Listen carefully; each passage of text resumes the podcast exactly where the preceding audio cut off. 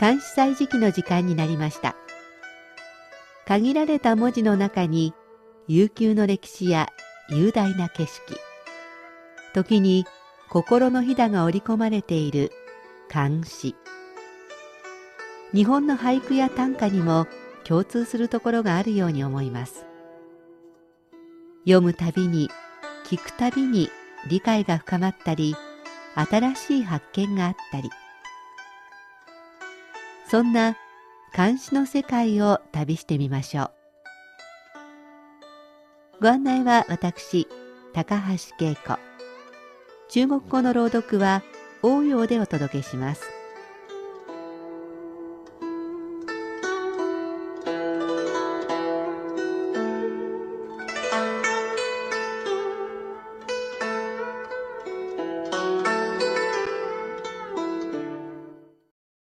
日の出時刻がだいぶ早くなってきました。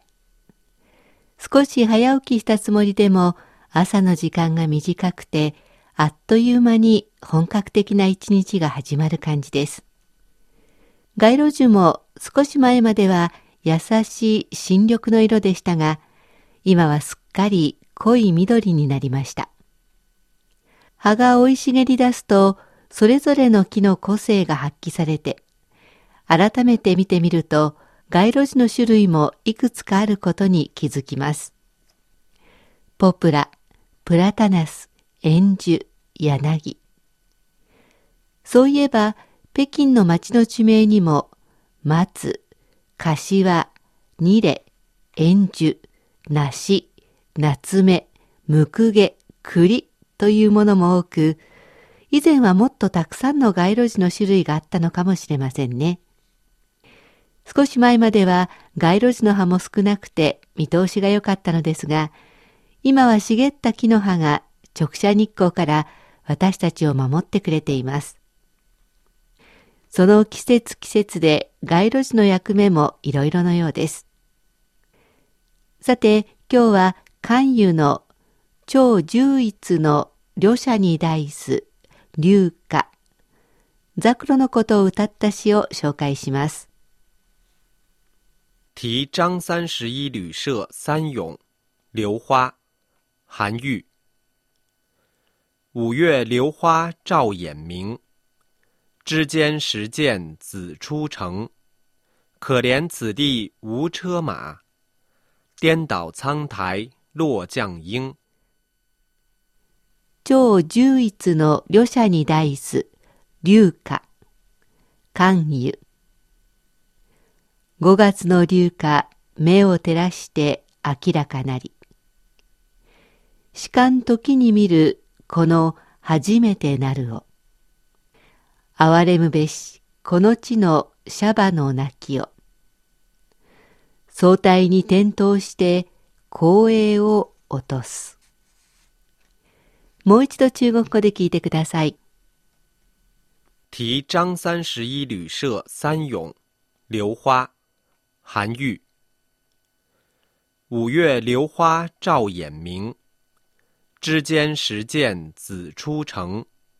可怜此地无车马，颠倒苍苔落将鹰。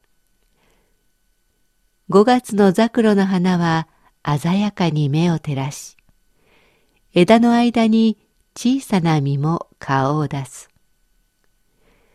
ありがたいことにこの辺りにはシャバもない。おかげで青い苔に降り注ぐ赤い桜の花を踏む者はいない。作者関羽は中東の詩人、役人で儒学者でもあります。河南省の人。八教医と並び称されています。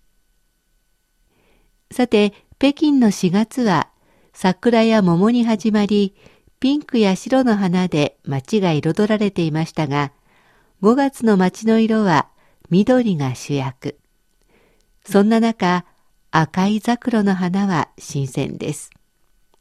まさに目に刺さるような感じです。でも私はザクロというと花よりもキラキラした宝石のような果実をまず思い浮かべます。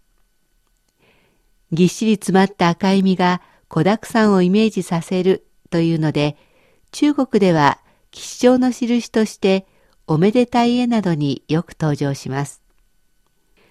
赤くぎゅっと詰まっていて、賑やかそうな果実とは裏腹に、この詩の舞台は静かな裏通りのようです。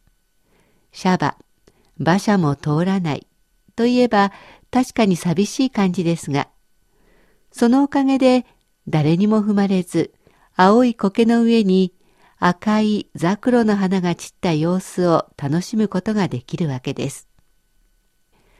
苔の深い緑色とザクロの赤。春とは違う初夏の花の楽しみ方かもしれません。では、おしまいにもう一度聞いてください。题张三十一旅社三咏，榴花，韩愈。五月榴花照眼明，枝间时见子出城。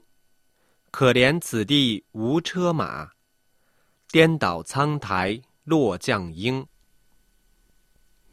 超十一の旅者に題す、流花、関羽。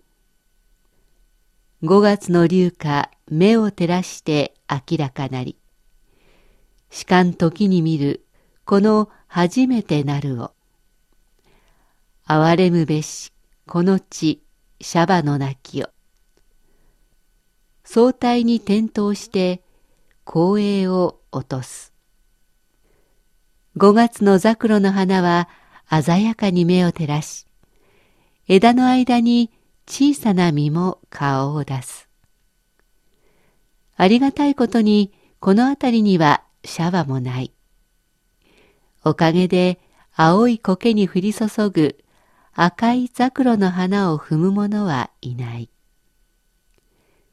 関西時期、関羽の超唯一の旅者に題す、流歌ご紹介しました。